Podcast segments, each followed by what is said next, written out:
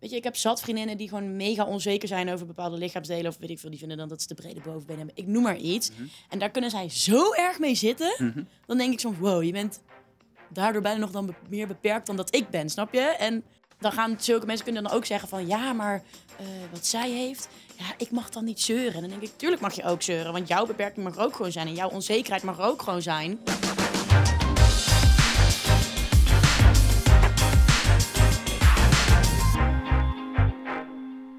Goeiedag en hartelijk welkom bij de podcast Onbeperkt. Een podcast over winnaars en beperkingen van unieke sporten. Beperkingen, eigenlijk hebben ze allemaal wel, fysiek of emotioneel. En soms is het heel lastig en soms kan het juist daardoor een uitdaging worden. Om die beperkingen te overwinnen, om daar je kracht uit te halen. Om jezelf te laten inspireren of andere mensen te laten inspireren. En daarom hebben we vandaag Eva Eickhout uitgenodigd. Eva en ik gaan in de toekomst deze podcast samen doen, Eva. Ja. Heb je daar een beetje zin in eigenlijk? Ja, heel veel zin in. Ja, echt waar? Ja. Zeker weten, je kent me toch een beetje, hoop ik? Nou ja, twee dagen. Ja, dat is waar inderdaad. Ehm 24 jaar oud, bekend geworden via de Jong, Jong, Jong DWDW. zeg ik Young het zo DWDW. goed? Ja, wer- werkzaam voor B- BNR, VARA. Binnenkort een eh, nieuw programma, Weet wat je deed. Ja, eh, NPO 3 YouTube kanaal. Ja. Hoe, hoe zou jij jouw be- be- beperking willen uitleggen? Poeh, ja, welke van de 100? Nee, grapje. Ehm, nou, ik heb sowieso natuurlijk een beperking die je meteen heel erg ziet. Dus hè, daar kun, kun je gewoon niet echt omheen. En En voor de ik- mensen die nu luisteren, kun je, kun je hem omschrijven? Nou, ik, heb, ik zeg vaak zelf, ik heb een grotendeels afwezigheid van ledematen. Eh, dus ik heb twee korte armen, tot boven de elleboog nog, eh, zonder handen. Eh, twee korte benen, die ook nog eens lengteverschil hebben. En wel voetjes, maar mijn rechtervoetje staat een beetje scheef. En omdat ze dus een lengteverschil hebben, zit onder mijn linker schoen altijd een verhoging. En ook geen knieën. Klinkt veel heftiger als je het zo zegt of zo. Ja, dat is, als je het zo allemaal opzomt, is het Ja. best veel. En hoe kan dat? Ehm, nou, het is eigenlijk een heel saai verhaal, maar ik ben gewoon zo geboren. Ja. Maar ze weten niet hoe dat kan. Nee, ze kunnen volgens mij met de technologie van tegenwoordig wel ja, hè, onderzoek daarnaar doen. Met, want vroeger, ik ben nu eh 24 en toen wist het allemaal niet. Maar ja, ik, ik weet niet, je kunt het laten onderzoeken, maar ik- ja, wat heb ik daar aan? Dus het is ergens in de, in de zwangerschap, ik weet niet eens in welk stadium. Volgens mij al vrij vroeg worden je ledematen ontwikkeld en dat is ergens fout gegaan. Daar kwamen ze na zes maanden zwangerschap achter via echo. En toen zei die arts tegen mijn ouders van ja, het klinkt een beetje raar, maar we kunnen de armen en de benen niet helemaal vinden. Eh, maar mijn moeder dacht, nou, als het kind wil komen, dan komt ze maar. en hier ben ik. Ja, en je bent er. Ja, Nou, je zegt, er, ik wil het niet laten onderzoeken. Toch zou dat wel belangrijk kunnen zijn. Want ik weet dat je zelf ook kinderen wil. klopt. Maar ik weet dus al wel dat het niet erfelijk is. Oké. Dus in dat opzicht, eh, dat klopt. Daar heb je goed eh, geresearched. Ja. Maar eh, nee, het is zeker niet erfelijk, dus dat is fijn. Ehm, ja, nou, mijn zusje die, ik, die studeert dus verpleegkunde en die vindt het rete interessant. Dus als ik het doe, zou ik het meer voor haar doen, omdat zij het zo interessant vindt. Ja, wat, wat is, als stel dat ik dat doe en dan zeggen ze, ja, je miste deze en deze, wat is het, chromosoom of gen, weet ik veel. Ja. Dan had ik de volgende keer tegen jou in de podcast gezegd, ja, wat heb jij? Ja, ik mis. Dat zegt nog niks, snap je? Ja, ik vind het gewoon niks zeggend en het haalt mijn armen en benen er niet mee terug, dus... Het is nu voor de tweede keer dat je ontmoet. We hebben een klein voorgesprek gehad, maar we hebben het zo beperkt mogelijk gehouden om het zo Ja. spontaan mogelijk te laten zijn. Ehm, zoals je overkomt op mij, het is de tweede keer ook al, je doet er zo relaxed over. Ja, ja maar ja, waar- waarom zou je er moeilijk over doen? Nou ja, ik kan me voorstellen dat een heleboel mensen denken dat dit een beperking is waar je niet meer overheen kan komen, omdat je van jezelf vindt dat het zo lastig is wat je allemaal moet doen. Oh, zo? Nee, zo heb ik er nog nooit over nagedacht, moet ik eerlijk zeggen. Nee?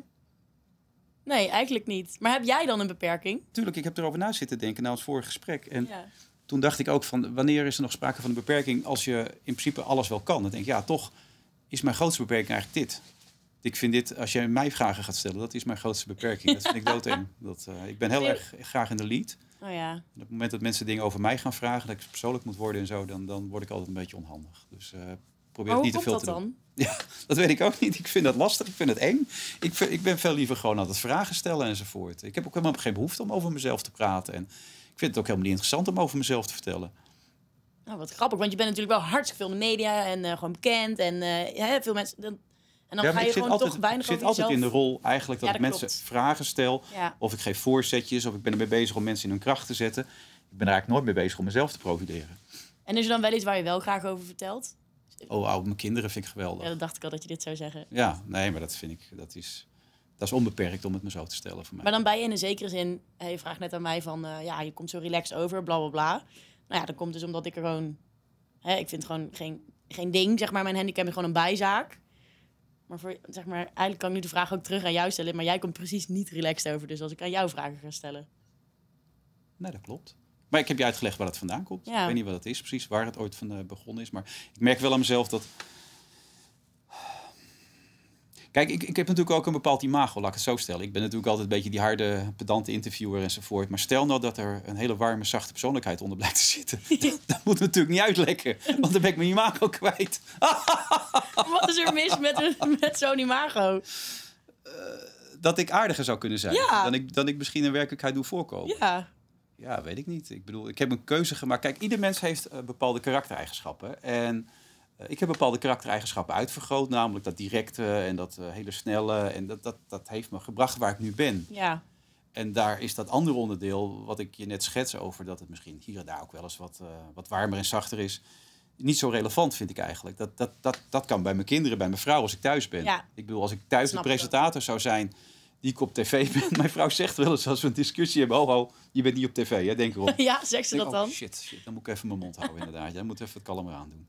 Maar ik ga heel erg snel in de modus van de aanval zoeken... kijken of Ja. ik het een beetje kan ontregelen enzovoort allemaal. Waarom heb jij ja gezegd op deze podcast? Ik ben ambassadeur Fonds Gehandicaptensport al heel lang. En ehm, Want waarom ben je dat dan in de eerste plaats al? Even nog heel even daarover dan. Nou, daar waar je je bekendheid eh, kan inzetten om mensen te helpen, weet je wel, dan doe ik dat graag. Ik, bedoel, ik probeer zoveel mogelijk ja te zeggen tegen de dingen waar ik voor gevraagd word. Voor, Ja. voor of het nou Kika Kankerfonds is of iets anders. Je moet wel oppassen, want ik merk aan mezelf, ik zeg eigenlijk bijna altijd ja en ik heb het hartstikke druk, maar ik vind het gewoon heel belangrijk. Eh, en het inspireert mij ook. Het, het, het, het levert mij ook een gevoel op van besef wel eens waar je, waar je zelf mee bezig bent en wat Ja. je zelf allemaal aan, aan geluk hebt enzovoort. Het is misschien ook wel egoïstisch door dat te stellen, maar dat is gewoon zo. Ik bedoel, als je daarbij wel iemand kan helpen of, of mensen of een organisatie kan helpen. Het enige wat ik wel had toen ik hier naartoe reed, dacht ik, ja shit, dan moet ik natuurlijk ook met de billen bloot. Dus eh, wat schiet ik daar nou eigenlijk mee op? Maar daar vond ik dit ook wel leuk om te doen, want eh, wat was jouw reden ervoor? Nou, ik vond het dus leuk dat we in deze podcast heel erg, zeg maar, ook gingen hebben over wat een beperking dan dus is. Hè? Dus ik vertel net ook van, nou, mijn beperking zie je meteen. Dan kun je, als je mij ziet, echt niet omheen. Van jou zie ik niet meteen, maar je hebt ook een beperking. En uiteindelijk hebben we allemaal beperkingen, hoog of laag. En eh, wat ik wel mega heb geleerd door de jaren heen, is dus dat je echt niet gehandicapt hoeft te zijn om een handicap te hebben.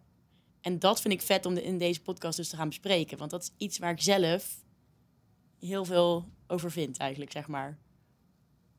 Wat vind je er allemaal van dan? Nou, dat ik gewoon heel erg dan zie. Kijk, mensen die, als die mij zien, en jij net ook gewoon, en dat is niet erg, maar die denken vaak dat het erger is dan het lijkt. En dat het, dat het super heftig en zwaar is. En dat ik er vaak mee zit. Of dat ik er veel. En dat valt A, dus reuze mee. En B, heb ik gewoon heel erg geleerd dat. Weet je, ik heb zat vriendinnen die gewoon mega onzeker zijn over bepaalde lichaamsdelen. Of weet ik veel, die vinden dan dat ze te brede bovenbenen hebben. Ik noem maar iets. En daar kunnen zij zo erg mee zitten. Dan denk ik soms, wow, je bent daardoor bijna nog dan be- meer beperkt dan dat ik ben, snap je? En ja, ik vind dat gewoon dat dat soms wel wat meer besproken zou mogen worden. Want dan gaan zulke mensen kunnen dan ook zeggen van ja, maar eh, wat zij heeft, ja, ik mag dan niet zeuren. En dan denk ik, tuurlijk mag je ook zeuren, want jouw beperking mag er ook gewoon zijn en jouw onzekerheid mag er ook gewoon zijn. Ja. Je moet alleen zorgen dat je niet in blijft hangen en dat het niet je leven zeg maar gaat beheersen. Dus dat doe ik, dat probeer ik namelijk ook. Kijk, Ja. Ik, ik, eh, als ik ochtends geen hulp krijg, dan word ik niet aangekleed. Kijk, dat, dat, staat nou, dat is gewoon een feit. Ja. Dus in dat opzicht heeft het enigszins natuurlijk een beheersing over mijn leven. Maar ik zorg er wel voor dat dat niet eh, de overhand neemt. Dus dat ik gewoon wel mijn leven kan leiden zoals ik dat wil. En daar moet ik misschien het een en ander voor regelen. Maar die handicap is en blijft bijzaak. Maar is dat altijd zo geweest? Ik, ik zag jouw TEDx-speech. Rond je 16e vond je dat even heel lastig, toch? Toen was je opstandig, toen was je boos. Ja, dat klopt. Dat klopt, zeker. Eh, en dat is ook echt de periode, want dat heb ik dus ook laatst nog toevallig eh, ja, geleerd. Hoe, hoe zeg je dat? Maar steeds als er zeg maar een nieuwe periode in mijn leven aanbreekt, waardoor er dus een grote verandering plaatsvindt. Dus als je 16 wordt, dan word je puber en dan wil je loskomen van je ouders. En dan ga je na school met je vrienden op de fiets naar de McDonald's een euroknaller halen, noem het maar op. Ja, dat kon ik niet. Ik had een rolstoel die fucking langzaam ging. En ik had geen fiets dat ik zo op kon springen. En ik moest met de taxi naar huis. En die taxi die kon niet even zomaar een uurtje later of een uurtje eerder komen. En toen had ik dus ineens zoiets van, ja, ho even. Nu heb ik een jas aan die niet meer lekker zit, maar ook niet uit kan. En dat vond ik echt super irritant. En op dat moment heb ik toen ook gewoon hulp erbij gehad. En dan ga je eigenlijk een soort van rouwproces in, want je hebt iets niet wat je nooit gaat krijgen. Nou, dat vond ik toen en uiteindelijk ben ik daar veel sterker uitgekomen. Nou, en toen ging het weer veel beter. En vervolgens ging ik weer bij BNN werken. Weer een hele grote change. Ik woon in Nijmegen. Ik moest ineens elke dag Op naar jezelf, hè? Hilversum. Ja, zeker. En toen moest ik in Hilversum ook zorgen. Weet je, in Nijmegen heb ik zo mijn mensen... Als er iets is, dan kan ik altijd iemand bellen, zeg maar. En in Hilversum had ik dat niet. Dus toen moest ik eens dacht ik, oh shit, als ik daar nu doe, moet ik even... Moest ik er heel veel voor gaan regelen, zeg maar. En dat kost dan soms best wel veel energie. En dan vind ik het soms oneerlijk dat ik dat dan heel erg moet regelen. Terwijl collega's daar gewoon een soort van blind ingaan. En dan kom je toch weer even die handicap tegen. Dat ik denk, oh, nu vind ik hem weer even irritant. En dan kan die soms weer even een beetje omhoog komen. Maar hoe vaak ben je boos? Ben je vaak boos? Nee, nee. Het is meer dat ik dan dus even een periode er even echt last van heb. Dat ik gewoon echt geen zin meer heb om gehandicapt te zijn. Maar uiteindelijk wordt het vaak wel... Ja, dan is het vaak... Uiteindelijk staat het dan allemaal eenmaal in kan en kruik en dan loopt het. En dan gaat het ook wel weer. En het is ook oké om er soms even niet oké mee te zijn. Dat is misschien wel het belangrijkste. Toch? Ja. Dat is de kern volgens Ik denk dat je daar alles. best soms ook wel even bij stil mag staan. Maar jij hebt toch denk ik ook wel eens periodes in je leven dat je gewoon even denkt van, hè, Nou, de afgelopen zomer kan ik je vertellen, was vrij onrustig. Ik weet niet of je er iets van mee hebt gekregen, maar een klein beetje ruzie binnen ons programma.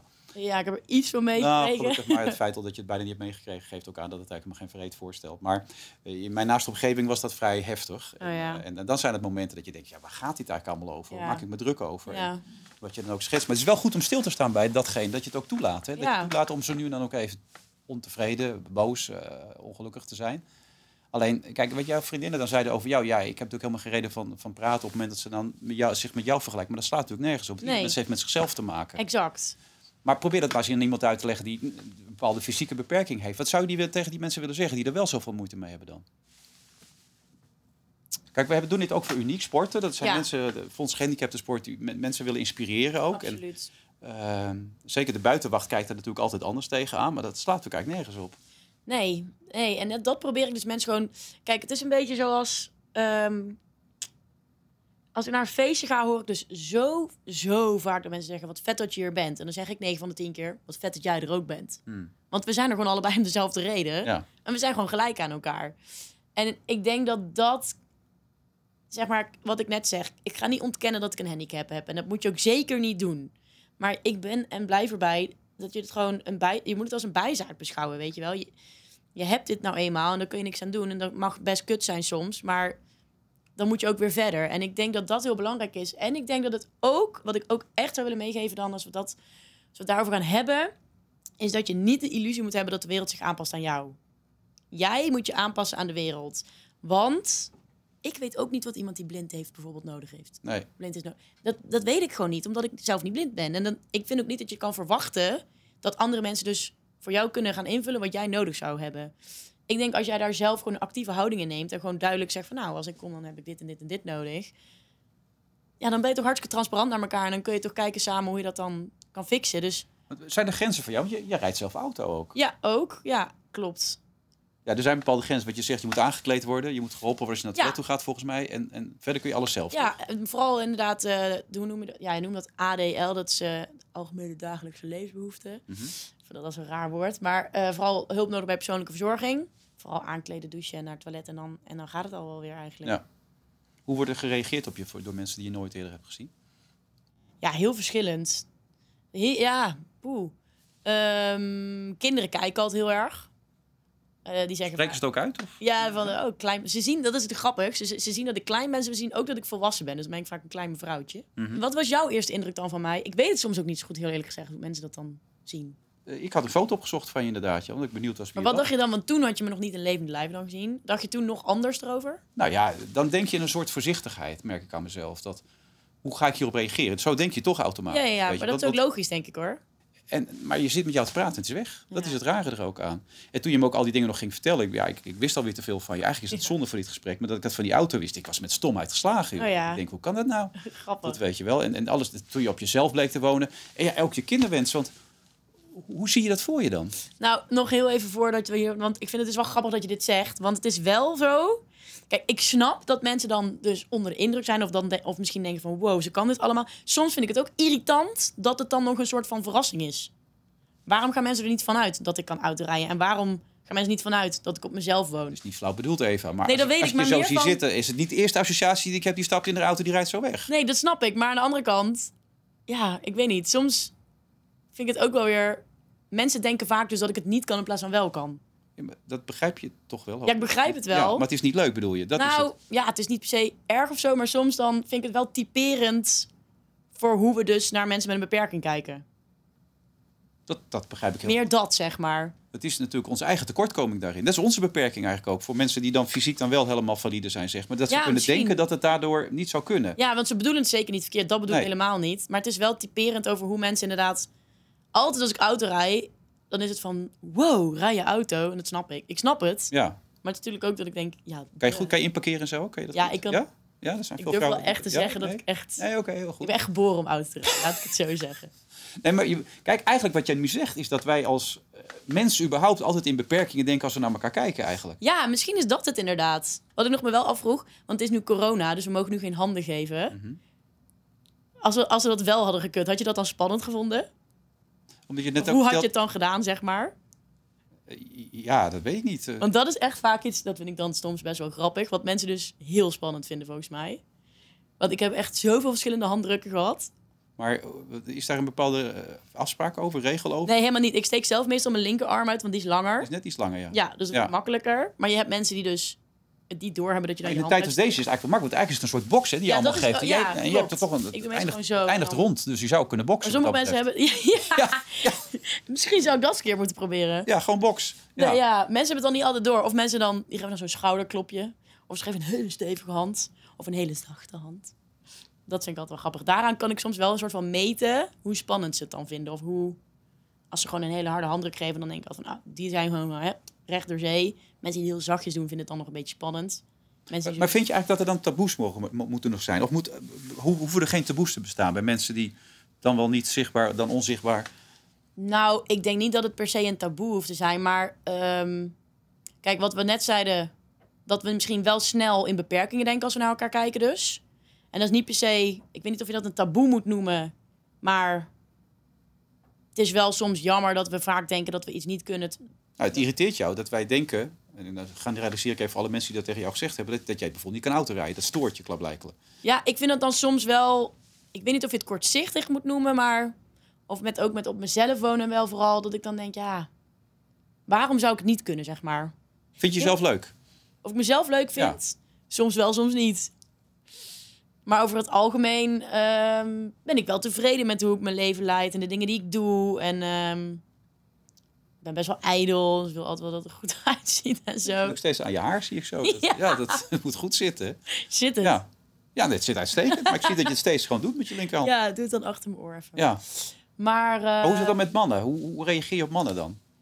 Als je mannen leuk vindt, hoe is dat dan? Ehm, nou, daar had ik toevallig gisteren met een vriendin nog over. Weet je wat het vaak is?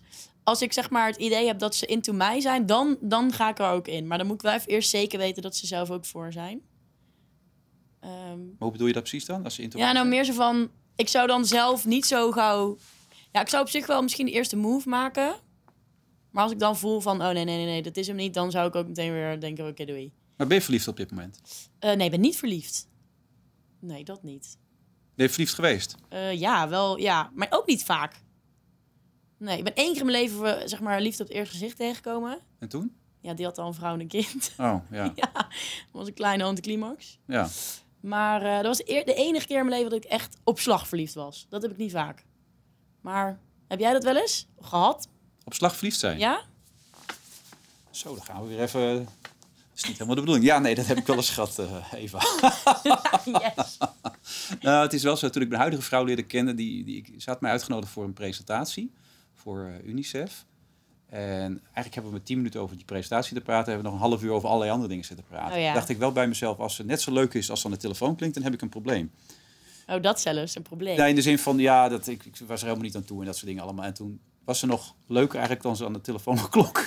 en toen was het wel gelijk kassa inderdaad, ja. Ja? Ja, Een soort van eh, liefde op het eerste telefoongesprekje. ja zo is dat het inderdaad, ja. ja. Want toen had je haar nog niet gezien. Nee, Oh, wat grappig. ja, dat was ook heel bijzonder eigenlijk inderdaad. Maar dat vind ik ook wel cool, dat we zo snel met bepaalde mensen kunnen connecten. Ja, nee, Dat dat is heel vet. is hartstikke bijzonder. Ja, toch? Hoe sport je dan met beperking? Het is een vraag die ik regelmatig hoor. Daarom is er unieksporten.nl. De website waar je alles vindt over sporten met een beperking. Met een sportzoeker waarmee je heel eenvoudig al het sportaanbod bij jou in de buurt kan vinden. Inspirerende verhalen over leven met een handicap. En een berg aan achtergrondinformatie over wat er komt kijken bij sporten met een beperking. Alles wat je wil weten over sporten met een beperking dus. Kijk voor meer informatie op unieksporten.nl. En nu terug naar de aflevering. Nog even terug op die vraag die ik net stelde. Hoe zie je het dan voor je als je kinderen wil krijgen? Want je hebt het een dag geoefend Ja. met de buurman en de buurvrouw. ja. Althans, met hun kind, hè, voor de duidelijkheid. Ja, ja, nee, ja, ja. Even voor de duidelijkheid. Ja. Maar hoe, hoe gaat dat? Hoe ging dat? Eh, nou, het ging best oké. Die luier van die baby was veel te klein. Dat wil ik wel even zeggen. Ja. Die luier was echt veel te klein. Het lag echt aan de luier. Absoluut. Je moet Dat ook altijd de juiste maat kopen. Hebben wij Ja, ook inderdaad. Als je de verkeerde maat pakken hebt. Maar eh, nou, dat is dus wel grappig. Ik weet dus best wel goed wat ik wel en niet kan. Mhm. Dat kan ik best wel goed inschatten. Maar eh, baby's, ik weet gewoon dat ik dat kan. En misschien dat ik nog niet helemaal weet precies hoe. Maar uiteindelijk vind ik altijd wel een oplossing. En ik denk ook wel, kijk, dit was één dag en er was een camera bij. En er was een, die ouders zaten op de lip. Dus ik werd ook wel een klein beetje gespannen van de situatie. Ik denk, als ik zelf straks een kind heb en ik in alle rust eens gewoon kan kijken. Want dat kan, fysiek kan dat verder helemaal, hè? Ja, zeker. Ja, want mijn Ja. romp is dus ook gewoon helemaal hetzelfde als bij iedereen. Dus ik kan het kind ook gewoon voldragen. Misschien dat ik, weet ik veel, na drie maanden niet meer kan lopen, omdat het wel zwaar is, denk ik, zo'n Ja. buik. Maar ja, daar heb ik een rolstoel voor. Ja, je moet er wat voor over hebben, zeggen ze dan. Dus dat komt denk ik wel goed. Maar ik weet, ik weet gewoon... Laatst vroeg iemand in een interview, hoe weet je dat dan? Toen zei ik, ja, ik weet het niet, maar ik weet het Je gewoon. voelt het gewoon. Dat het Ja is. dat, weet, ja, dat weet ik gewoon. En misschien dat sommige dingen even anders zullen zijn, tuurlijk. Maar ik weet het gewoon. Ik merk wel dat ik bij een onderwerp wegga. Ik merk dat ik er toch onhandig van werd. Dat ik net over die mannen met jou begon. Hoe bedoel je onhandig? Ik merk, merk dat ik onhandig van werd. Want hoe- gaat dat dan met jou en mannen enzovoort? Want je- je- ik bedoel... eh, Ja, nou ja, wat ik misschien straks al zei.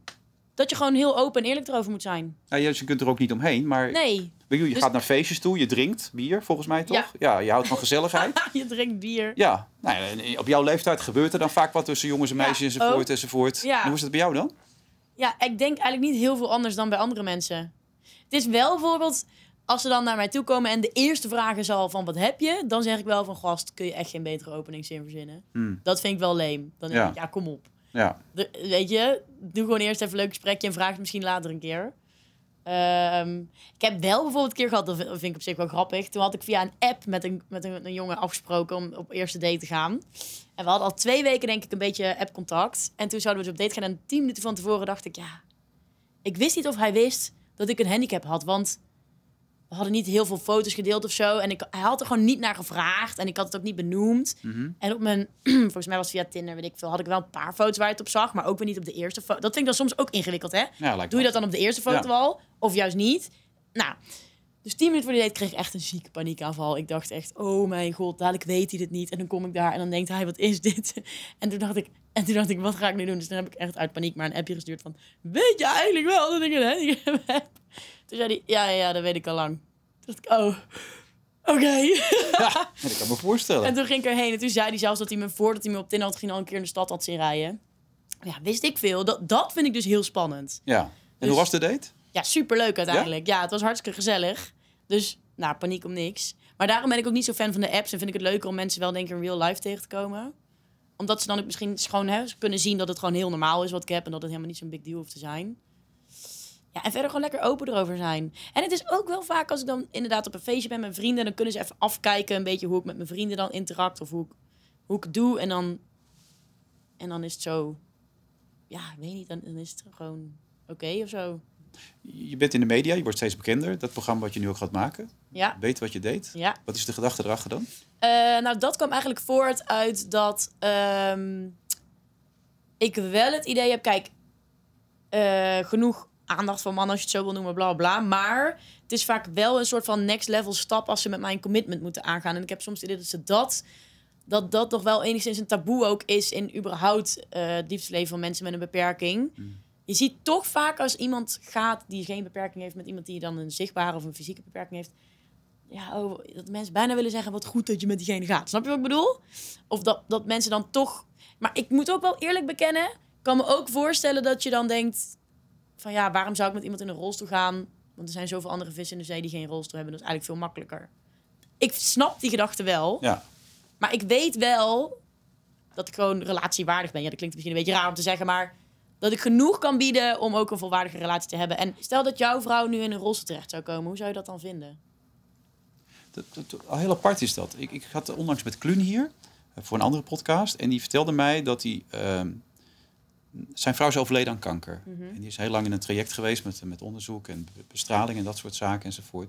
En daarna heeft hij twee relaties gehad, waarbij hij in beide gevallen dacht van... als jij nu ziek zou worden, zoals mijn eerste vrouw, denk ik niet dat ik bij je zou blijven. En bij zijn huidige vriendin zei hij van, had hij laatst tegen haar gezegd van... mocht jij nu zo ziek worden en mocht jij behandeling nodig hebben... en alles erop en aan, zou ik bijblijven omdat ik zoveel van je hou.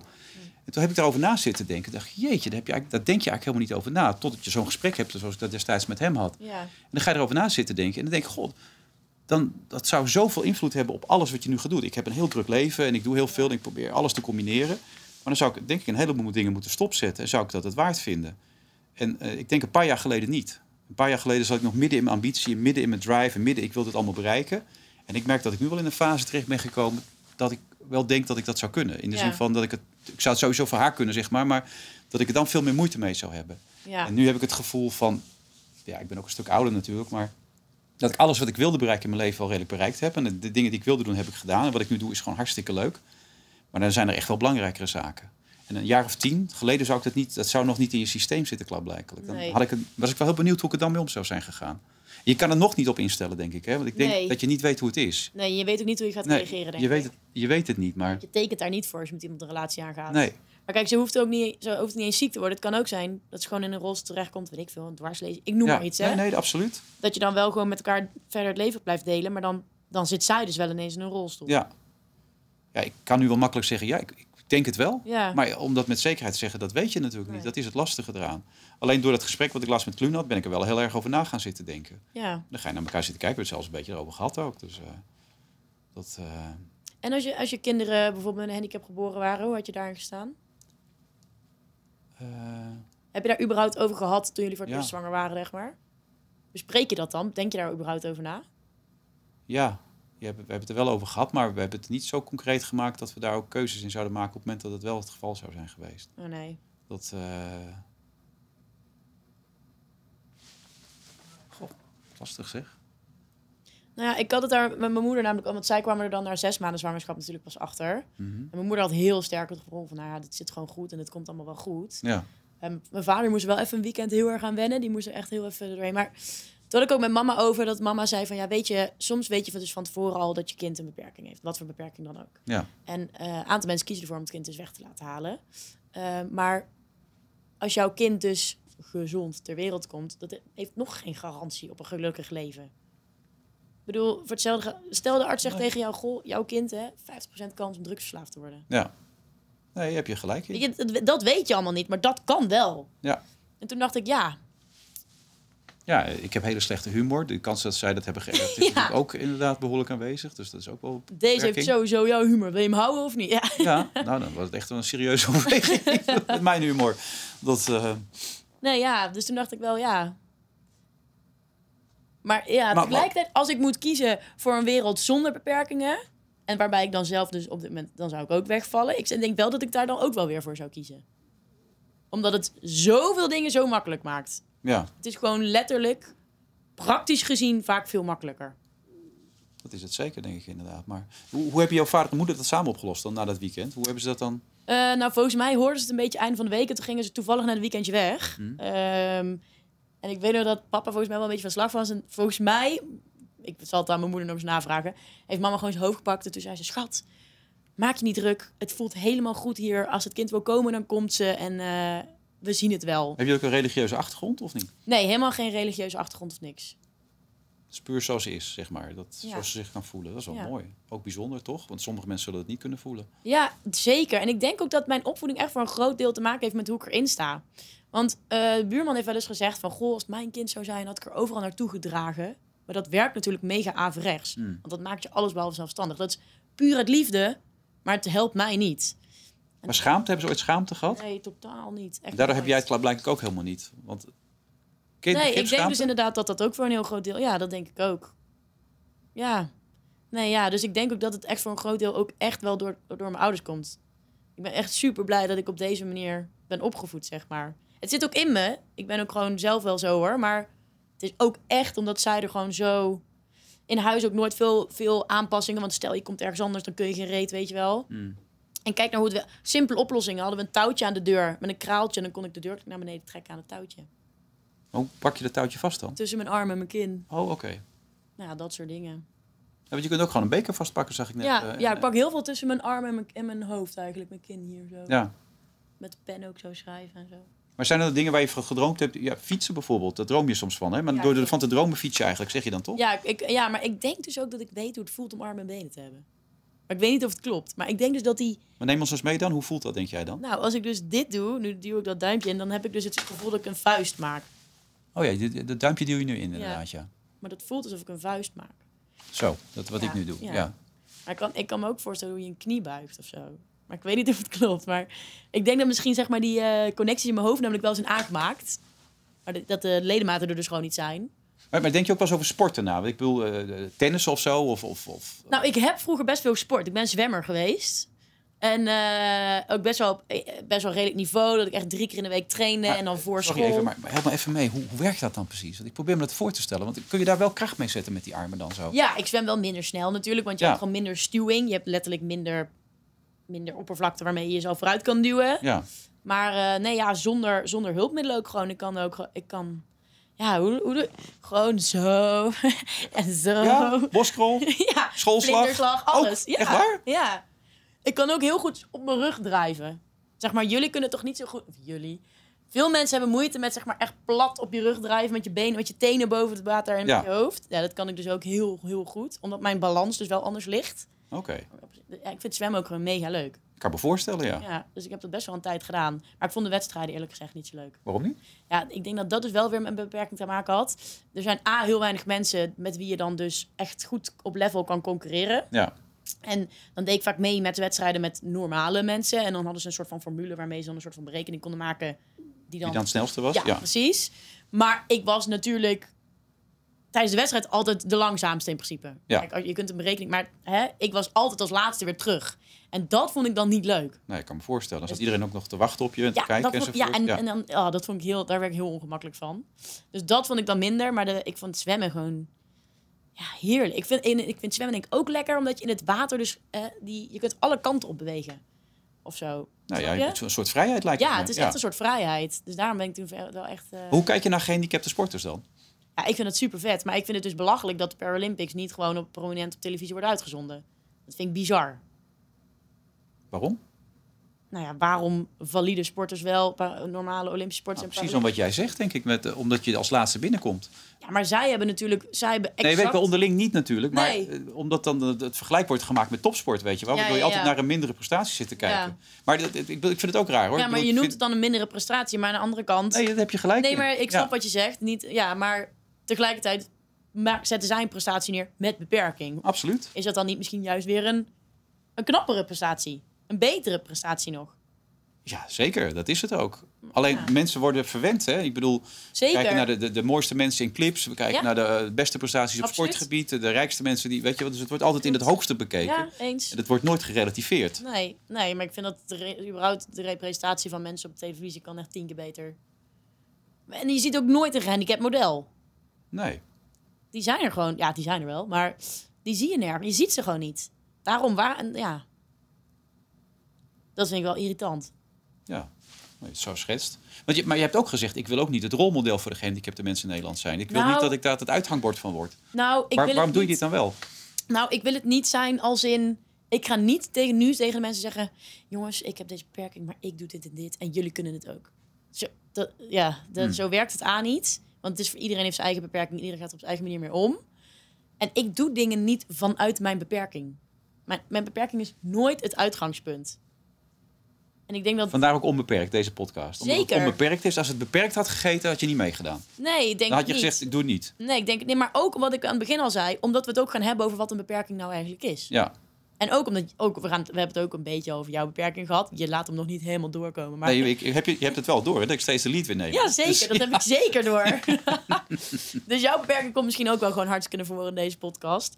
Nee, maar dat vind ik ook leuk om dat te bespreken. Van dat je dus ziet dat jij, hem ook gewoon, dat jij ook gewoon een beperking hebt. Want dat is ook gewoon zo. Ik ervaar het ook als een beperking. Hoor. Ik vind het mezelf, je doet jezelf daarmee ook tekort. Maar op welke momenten ervaar je dat dan meest? Nou, omdat ik het minder goed kan genieten van dingen daardoor ook. Waardoor ik, Echt? ja, ik merk aan mezelf dat ik daardoor mezelf altijd...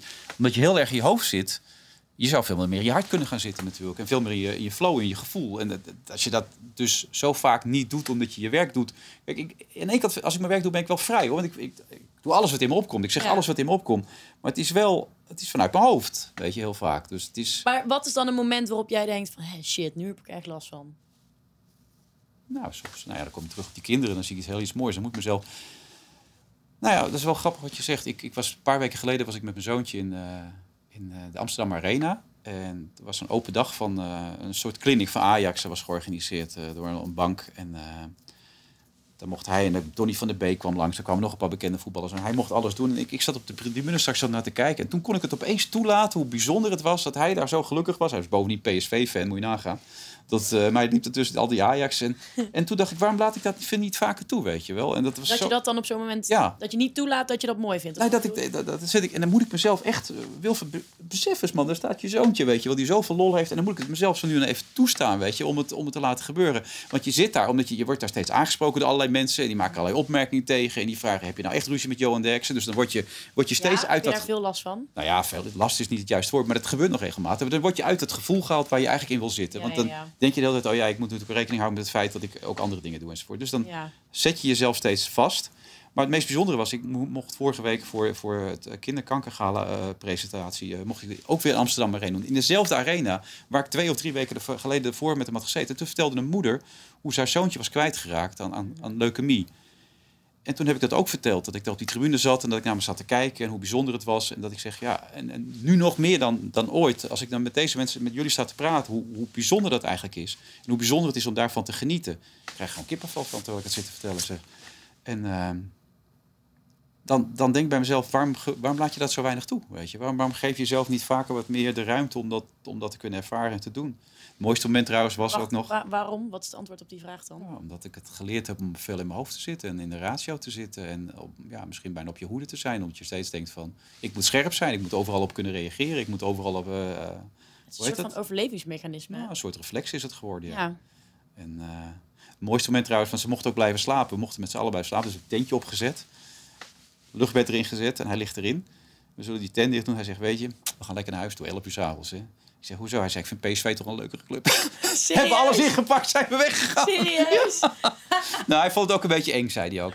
Dat, Oh, ja, bij. Later zei hij, ik vond het eigenlijk wel een beetje eng om in zo'n hele grote arena te Ah. slapen met iedereen.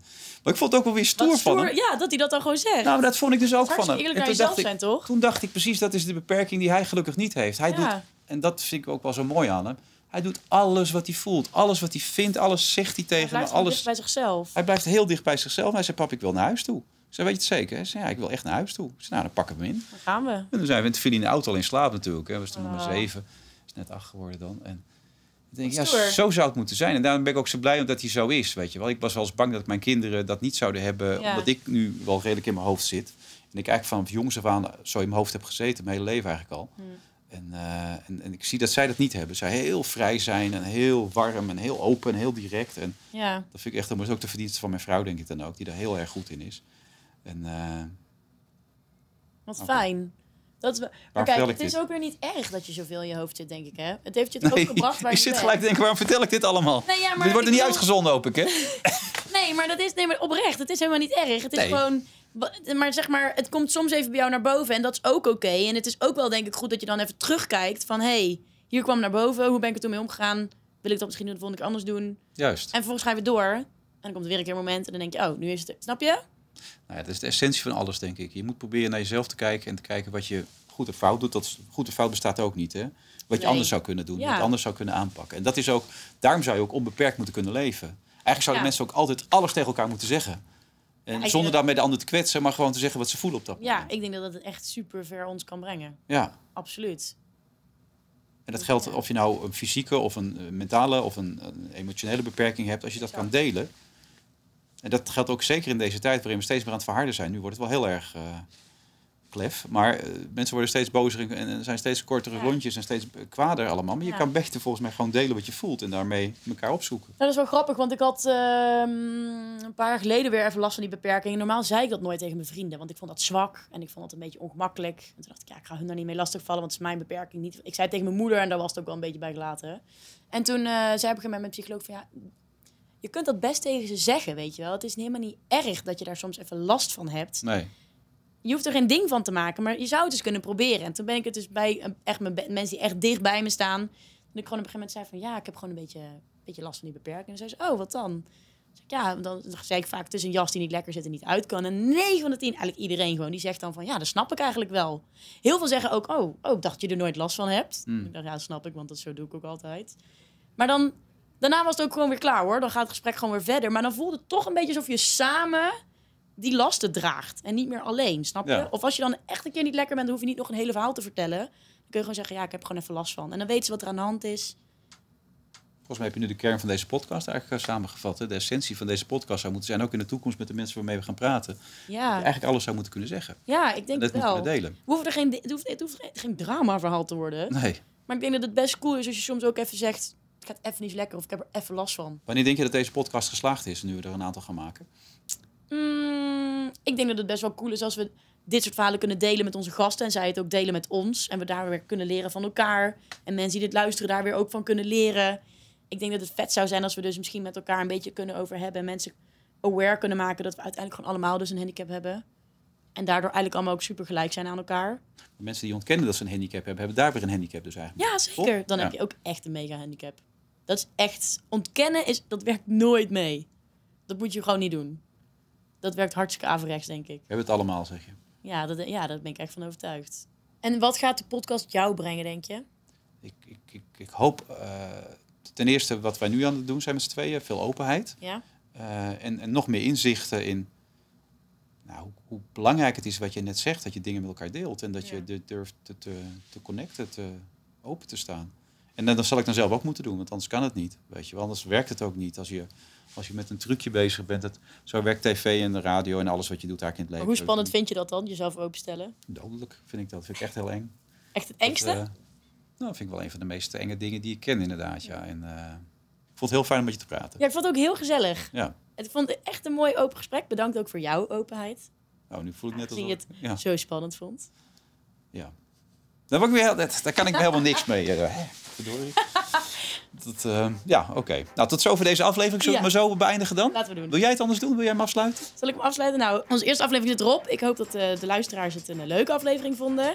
Ik heb nog meer zin nu in de rest van de afleveringen. En eh, ik wil jou dus bedanken voor je openheid. Ja, nou, wederzijds. Jij ook.